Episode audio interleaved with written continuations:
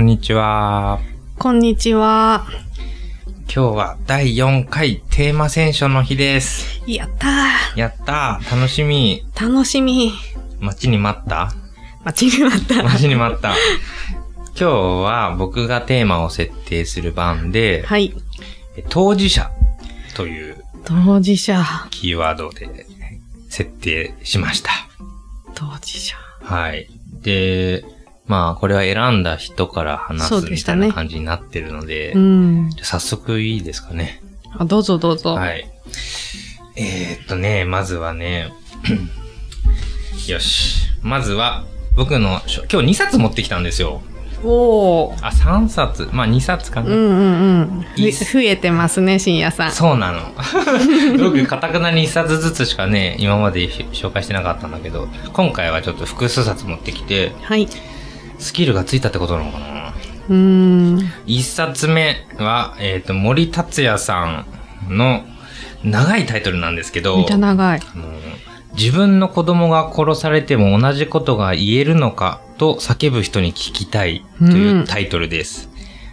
サブタイトルも長くてね、うん。正義という共同幻想がもたらす本当の危機って、すごく長いタイトルなんですよ。背中のさ、うん。タイトルが産業だもんね。本当だね。背中産業ってす背ごい。表紙にサブタイトルとタイトルそれぞれ 3, 3行で表記されてるって、本の中で、3行ってなかなかないよね。ないあっね。ても2行だと思うけど、2行もほぼないよね。あの、著、著者のところがうん、うんうんうん。著者、役者はいとか、はいはい。文、わかる絵みたい。な。あるね。文絵あるね。2行でね、書いてある、二行でね。上下じゃなくてね。あるけど、これすタイトルで3行だからね、すごい長いんだけど、森達也さんってあの映画監督でもあって、あの、オウム真理教をのドキュメンタリー映画を、うん A っていう、アルファベットの A っていう映画を撮ったことでも有名かな。A2 とかって映画も撮ってるし、A3 って本も出てるんだよね。うん。あとは、あの、サムラゴーチさんの扱ったフェイクって映画も最近では出てて、あと直近では9月1日に公開された福田村事件っていう関東大震災の、あの、朝鮮人虐殺が起きた中で、実は、日本人が日本人を虐殺してしまうっていう歴史的なじ事件を取り上げた映画、福田村事件を撮った監督でもあるんだけど、はい。その森達也さんの、この自分の子供が殺されても同じことが言えるのかと叫ぶ人に聞きたいというタイトルで、これあの、なんで当事者っていうテーマでこれ選んだかというとですね、まあ、一言で言っちゃうと、まあ、あの、帯にも書いてあるんだけどね、当事者でもないのになぜこれほどいたけだかになれるのかって書いてあるんですよ。本当だ、帯まあ、に。タイトルにも、タイトル読めば言いたいことがわかると思うんだけど、当事者じゃない人たちが、えー、当事者の、なんていうのかな、憎しみとか、憎悪みたいなものを、あたかも当事者かのように受け止めて、えー発言する、うん糾弾する、うん誰かを非難するみたいなことがとてもあって、うん。それってどうなんですかねっていうことを結構書いてる本で、これエッセイというか連載記事がまとまってる本だから、あの、いろんな多方面からの時事問題とか、いろんなテーマで書かれてるんだけど、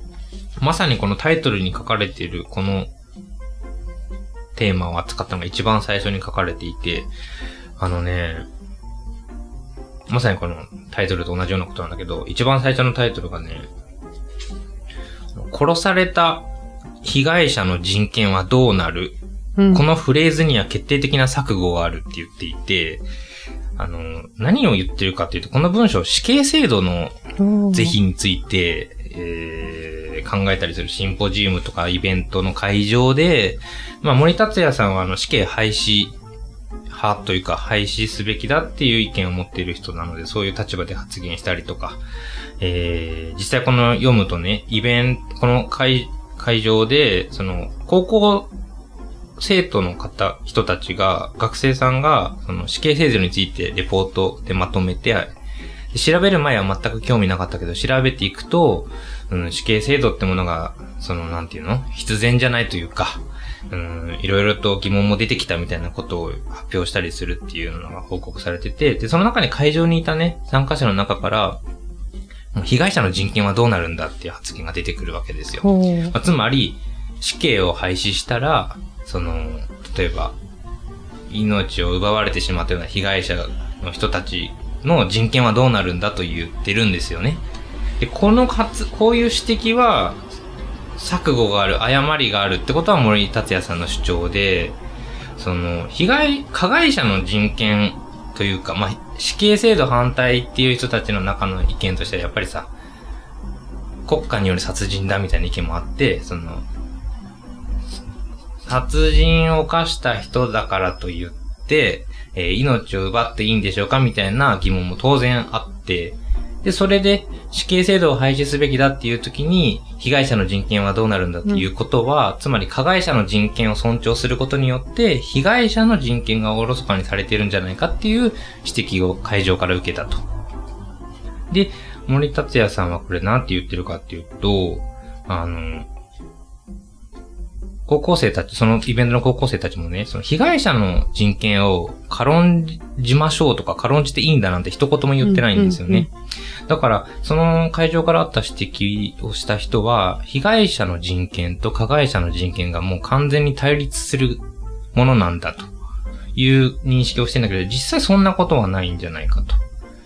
えー加害者への人権を配慮することっていうのは、その被害者の人権を損なうこととは、ま、全くイコールではないよねってことを、まず言いながら、えーただやっぱりこの死刑制度の議論をするとよく言われるそうなんですね。あの、じゃあ被害者の気持ちどうなるんだとか。で、そう言ってる人たちが本当に当事者なんでしょうかっていうことをやっぱりちょっと立ち止まって考えたいよねと。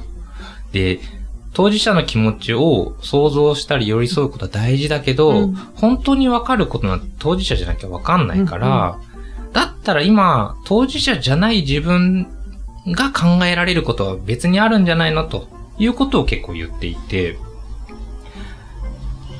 なるほどねと。なるほど。なんか、当事者じゃないのに、当事者の気持ちを寄り添うことは大事なんだけど、当事者になったつもりで何かを言うことっていうのは、場合によってはその当事者にとっても何かこう、なんだろうね、当事者にとってもちょっと求めているようなこととは違うというか、当事者じゃないからこそできることがやっぱあるんじゃないかとかね。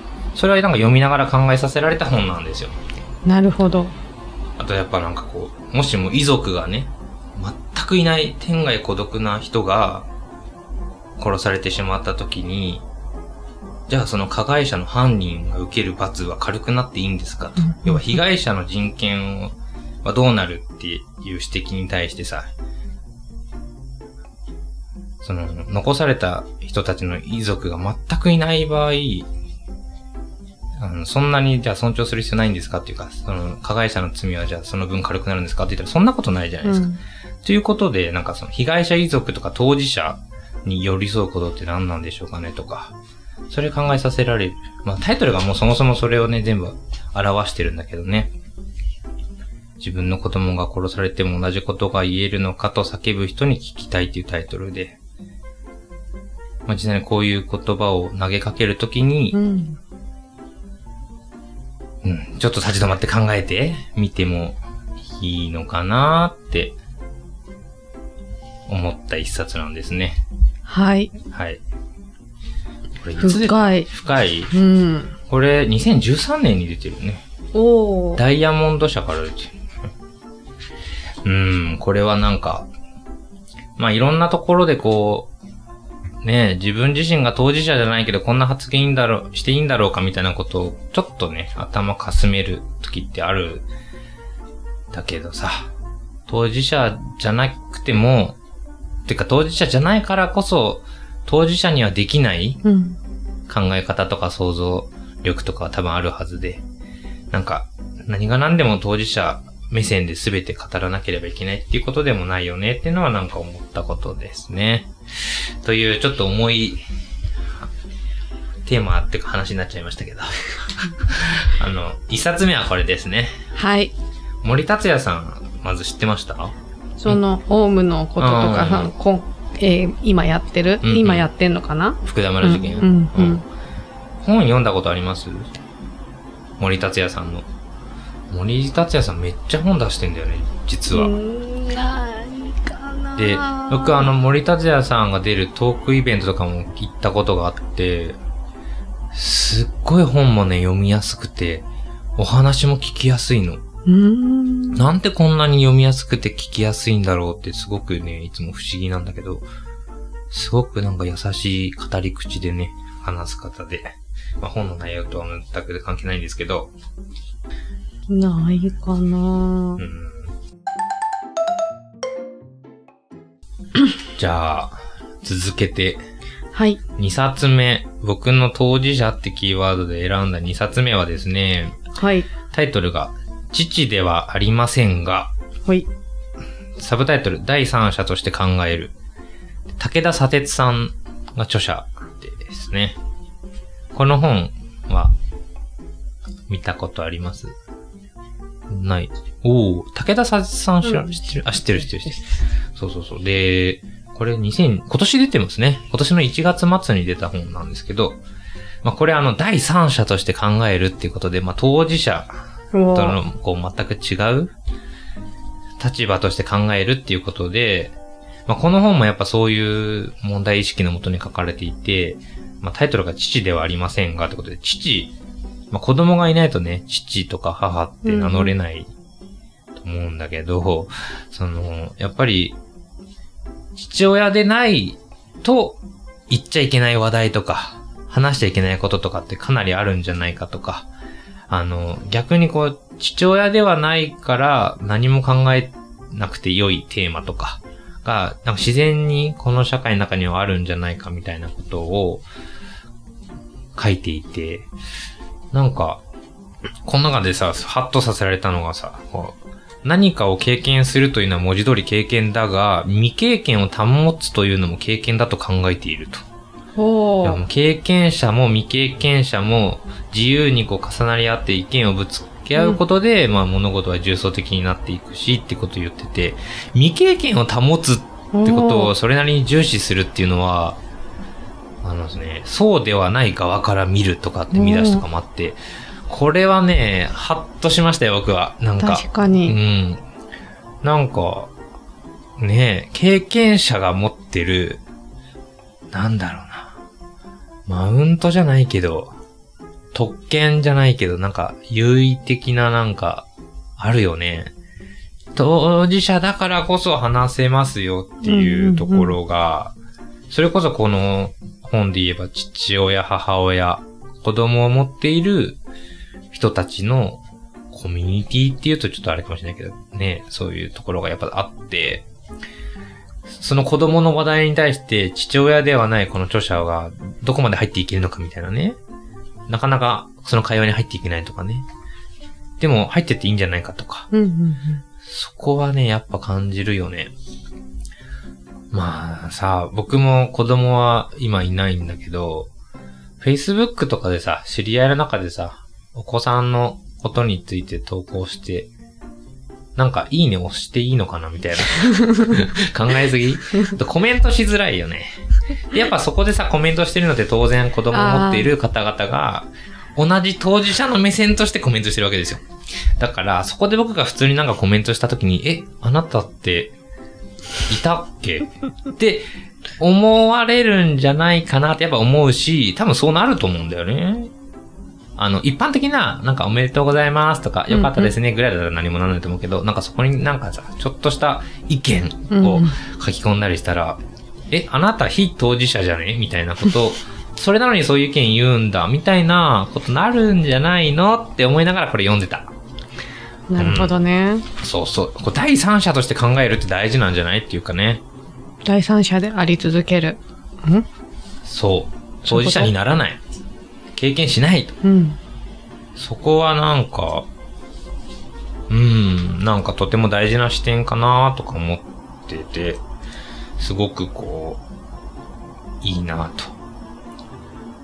あとさ、こう、よくある、こう、結婚しないのとかっていう圧力と同じようにさ、子供作らないのとか、うんうん圧力の中にさ、このエピソードすごくてさ、あの、早く孫の顔が見たいと言われるっていう、まあ、ああるじゃん、よく、なんか、よくっていうか僕は経験してないけど、その時にね、この取り上げられてるエピソードでとある人たちが、う んその、早く孫の顔が見たいと言われちゃってさ、っていう時にどう返したかっていうと、顔以外はいいのかな？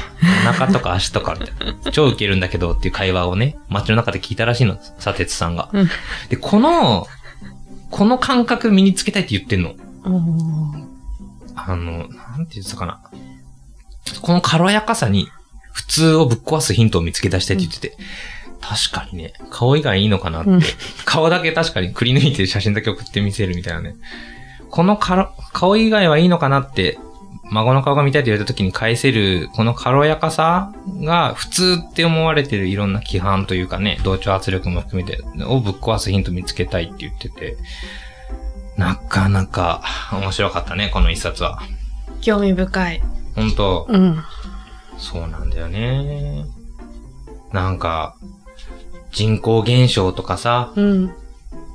少子化みたいな話でもさ、うん。やっぱそういう話題いっぱいこう書かれてるんだけどさ、子供を産んで育てましょうという積極性、その前提をひとまず疑いたいとか書いてんだよね、砂鉄さんが。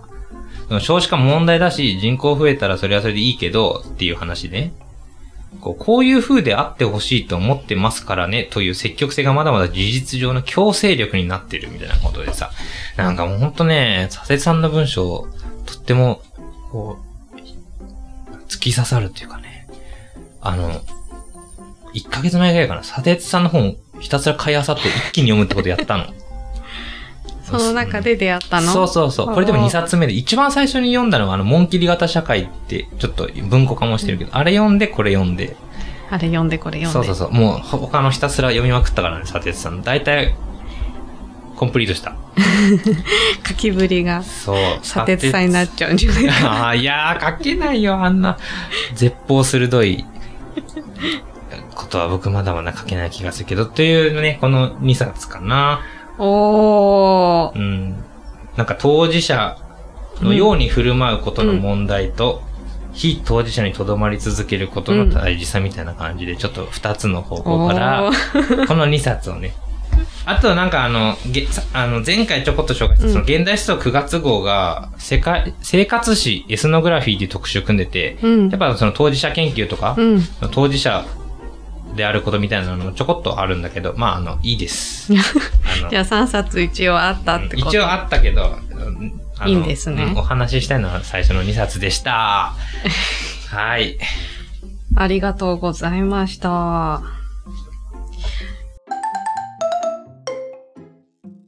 私はね、うん。その、うんえー当事者じゃない、当事第三者であり続けるうん。うん。うん。じゃなくって、おうおうえっ、と、どう近づくか、うん。おおなるほどみね。たいな。というのも、なんか自分の中でう、んすごく共感力が鈍いんじゃないかなっっていうのを自覚してるのよ。こう人の話を聞いても、うん。あ、共感できないことが多いと。うん。あ、それは自分の性格で人は人、私は私っていうのがすごく強いからなんだけど、でもやっぱりなんかこう分かって、分かりたいっていうのもあって、で、お少し前、2019年に、うん。インスタグラムで、うん。エヴァストーリーズ、ん？っていうプロジェクトがあったんです。エヴァっていう子が、うん。あの、スインスタのストーリーズとか投稿とかにこう写真を上げていくんだけど、うん。それはどういうプロジェクトかっていうと、えっと、第二次世界大戦の時に、インスタがあったらっていううん。おおなるほど。ので、2019年にそのプロジェクトが立ち上がっては、ははで、これは、あの、ホロコーストで犠牲になった実在の女の子うん。がスマホを手にしていて、あー。で、最初はこう、家族で和気あいあいとした、はあ。日々を過ごしてるあなんかそれ、見たことある？なんか一瞬見たかもしれけど、だんだんだんだんここの洋服に。ユダヤの星をつけてうん、うんうんでもそれでもまあ家族、家の中では暖かく暮らしてて、でもある日こう兵士がわっとやってきて捕らえられて、みたいな、いうのが、こう毎うん。日はいはいはい。投稿されて。投稿されていって、すごくこう、身近に感じるっていう。なんか今のそういうツールでうんうんうん。戦争が起きたらっていうすごいリアルな感じは当時のね、うんあの、様子を、そうそう。なんかここまでされたら、やっとわかる、みたいな、なるほどね。いうのですごくハッとした。覚えがあって、でもまあ今、現に戦争が起きていて、同じようなうん。うん。ことを投稿している人たちもいると思うんだけど、うんうん2019年は結構それがハッとしたのね。あうん。で、あの、これがもともとはあの、本、本がもで元になっていて、日本語訳もされている子供たちのホロコーストっていうのにエヴァの人気が載っているらしいんですけど、うん今回はそれは持ってこなくって、もう一つ、今年の6月に劇を見たんです。うん。私が。すごい。うん あんまり演劇見に行くことないんだけど、チラシがあるな。あこの女の子たち風船爆弾を作るー。タイトルはね、見たよ。僕 SNS かなんかで見た。あの、銀座の王子ホールっていうところでやっていて、もう全然あんま知らなかった。内容どんなのなのか知らなかったんだけど、うんこう聞いていたら、日比谷だとか、うん有楽町だとかが舞台になってて、ぎその、見てた場所が銀座の、だったので、うんめちゃめちゃ近いじゃんっていうので、そこでもなんか共感力が高まっちゃって、見てる場所だもんうね。ん、こうまでしないと、あの、自分はハッとできないんだなっていうのが。ありました。で、この女の子たち風船爆弾を作るっていうのは今、うん。実はこの文学界っていう雑誌で。劇の後、あ、同時かなから連載が始まっていて。脚本を書いたのが小林エリカさんっていううん。方で、うんうん。あのーセリフのようでもあるんだけど、ずっと連載が。続いて、え、脚本がそのまま載ってるっていうよりかは小説として読めちゃうのかな？あ、そうですね。でもあの、ほとんど、こう、読んでると、うん。あの時のセリフだな、みたいなのもあ、ります。。少し省略されてるかなともあ、あの、劇の方がね、ね。あるんですけど。あの、その、この演劇の方も、朗読劇なんです。あ、そうなんだ。うん。演じないくって、舞台上で読む、読み上げる、語りかけるっていうかね。へえ。その人たちが、演者たちが座ってて、っていうだったので、まあ、スッと読める。私の一冊目はこの文学界の今連載されている風船爆弾フォーリーズ小林エリカさんあ、っていう。劇のタイトルと違うんだね。そうなんです。えっと、文学界の方は？風船爆弾フォリーズ。へえ。フォリーズ。う。うんん。そう。で、え、それって連載まだ続いてるんです続いてる。今4回目かな？へえ。うんうんうん。で、この小林エリカさんが、うん。えーっとね、2011年に出した本を読みたいなと思いながら買っていて、うんうん。読んでなかったなって思い出して、今回当事者だったのでうん、テーマが当事者だったので、まあ、これいいかもしれないって言って、読んでみた本があります。うんそれが、えっと、リトルモアというところから出ている、親愛なるキティたちへっていう。本です。親愛なるキティっていうのってうん何かわかりますか、わかんない。アンネが、うん。アンネの日記うんのアンネが、うんいつもあの、日記の最初にうん。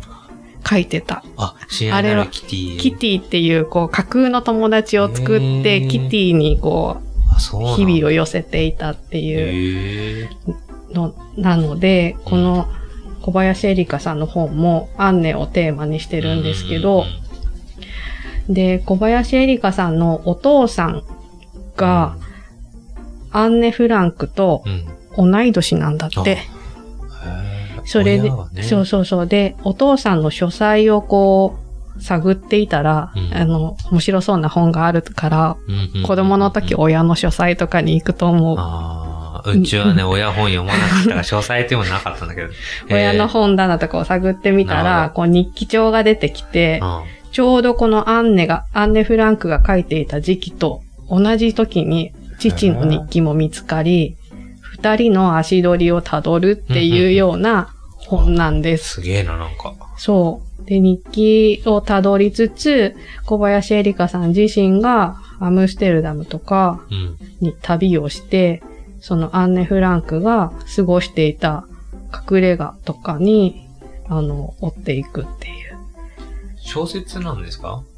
なんか事実を元にしたちょっと。あエッセイ、あ、うんでもエッセイなのかエッセイ、事実、うんしょ全然作り話はないと思います。ほどね。旅行記？あー寄稿文かなへで、本当に自分は共感力が鈍いけれど、うんこういう実際の日記だとか、自分の立場にすごく近づいてきたりすると、ようやくわかることがあるなって、当事者にアプローチするっていうのは、え。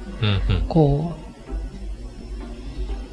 ある程度うん。工夫が必要だなっていう。非当事者がそう簡単にね、うんその当事者の気持ちがわかることっていうのは。もともとオリベさんは共感力がないという自覚のもと、うんやっぱこれだけいろんな工夫があったり、いろいろあると、うん。共感ができたと。うん。うん。でもなんかね、あの、ここでね、ハッとした文章は、うん。この時代、この時代っていうのは第二次世界大戦の時代に生きてた人たちが、うん。こんなにも無残にそばで人が殺されていくのを一体どうして平気で見過ごすことなんてできたのだろう。んだけど、どうして今、今は、うん今ね、今私たちはたった今起きてる事態を誰一人止めることができないのだろうっていう。なんか、ある一方で。昔の出来事はとってもひどかったよねって言っときながら、目の前で起きてることにはなんだか無視しちゃうっていう。なんか結局今起きてるひどいことにあまりそんな24時間関心向けてね、心痛めてる人ばかりじゃないうん。のは、やっぱ将来、未来、すごい先の人からすれば、今の僕らがさ、あの頃、2023年あんなことが起きてるのに、うん。普通に暮らしてたのかねっていう視線は向けられるよね、やっぱね。そそれは多分僕らが過去のその第二次世界大戦の人たちに対する見え方うとん。同じというか、同じことを実は自分たちもしてるというか。深夜さんの当事者の教えてくれた本を聞いて、うん。こっちのその、自分からより遠い当事者になぜだか寄っていって、あそばにあ起きている、あ、なるほど。はたまた自分ごとかもしれないことには、スルーしちゃうみたいなのもちょっとハッとしました。だから、そうね、遠いがゆえに、なんだろうね、単純化して、わかりやすいから、そっちにグーっていっちゃうのかなわかんないけどね。わかんないけど。あわからんけど、みたいな。えー、でも、なるほどね。小林絵里香さんの。小林絵里香さんの劇を見てハッとしたことから、ああ、すごい。文化的ですね。いろんな表現作品から入ってって。でもそれって、あれ、読んでなかったんだっけ？そうなんです。持ってたけど読んでなかったね、持ってんだったけど読んでなかった。本はね。そうなのへこれさ、あまりにもこう読みたくて。買ったんで、うん。一冊ね。おそしたらさ、あの、別の時に、うん。署名入りですっていう本を見つけあーあて、るよね。それも買っちゃって、買った後に署名入りの別、なんかあって、うわ、お、しょ、おー2冊あるっていう。今ちらっとね。2冊積んであっていうね。何なんだろうね、これね。あ、署名なしと、てかサインなしとサインありが2冊その場にあって、ずっと読んでなかった。あ、家に？家にあ、すげえな、それ。それは、あれだね、積んどくの中でもだいぶ上位というか、なんか すげえな。2冊買って積んどくってすごいね。でも、積んどいた甲斐があるよね。今回の、うん当事者日記も持ってきてる。あ、そうそうそうそう。当事者にななってるかどうかわからんけど、それがきっかけでやっと読めました。あ、姉の日記をね。あ、あの、親愛なるキティたちを。なるほど。いやー、深いですね。確かにね、当事者ね。当事者う、んどうして当事者にしたんですか？え、あー、なんだろう。でも、あのね、あーもう、この企画倒れかもしれないけど、この2冊紹介したかった。あ、本がありの設定者の裏技だよね。本からせテーマを選ぶっていう謎のちょっと全然違う方法をしちゃったんだけど、なんかスッと本棚見てたら、でもその二つがリンクしたんですね。だって武田砂鉄さんの本は最近読んでそうだ、ね。こ森達也さんはだいぶ昔読んでて、そうだね。なんか当事者ってワードが自分の中ででもホットなうん。ことだったのかな、やっぱね。そうだね。なんか最近、この図書館にまつわる本がある出版社から出て、えー内容いろいろとね、図書館関係者から非難されるような本が実はあったんですね。その事実誤認っていうか全然間違ってるよ、みたいな単純に言うとそういう指摘が多くて、うん。で、その時にさ、その図書館に詳しくなかったり、図書館会にいるような人じゃない人が書いている本で、えー最近そういうの増えましたよね。それに対して図書館会ってどう対応していく、対応している、してきたのか、みたいなのも投げかけられてるのをちょっと見て、僕はさ、なんか、書い、読んだのね、その本。で、やっぱ、あこれ違うんじゃないって思うような内容あったんだけど、うん。でも僕はなんか図書館会に中にいるような人とか、図書館員とか図書館研究者じゃない人が図書館について語ってる本が出たことは、それは僕は喜ばしいことだとなんか思っていて、それこそ図書館について図書館員しか語れなかったら、なんて貧しいんだろうとか思っちゃうので、なんかそこはあんまり気にしてなかったんだけど、一方でそういう器具を持っている人、なんか図書館のこと分かってない人が図書館のこと語って、みたいな。うん。うんそれってやっぱね、当事者じゃないと当事者のことは語っちゃいけないんじゃないかって空気がどっかにあるのかなとか。そうだね。そうそうそう。そこもね、ずっと気になってて。まあ、だから決してね、本からテーマを選んだわけじゃないと言いたい。あれれれれ。あれれれれ。言いたいんだけど、あの、でもそう、そこをずっと思ってて、僕はもう言いたい放題言いたいこと言って、どんどんね、言いたいことは言ってっていいんじゃないのって思うタイプだから、そう、なんかね、それも最近ちょっと思ったことなんだよね。ね、なんかそういう出版物で明らかに間違ってるよって、その筋の人たちが思ったら、それその同じね、言論とかでまたなんか表現し直せば、うん発信し直せばいい話で。うん、うん、なんか間違ってること言っちゃダメだよっていうことはね、ちょっとまた筋違いかなとか思うからさ。まあそれもなんか当事者ってワードでくくると。うんうん。なるほどね。だから、当事者じゃなくても、思ってることは言えばいいんだよね。でも一方で当事者の人からすると、うん当事者じゃないのに何を勝手なことをって思う、うんもうなんとなくわかるから、うん。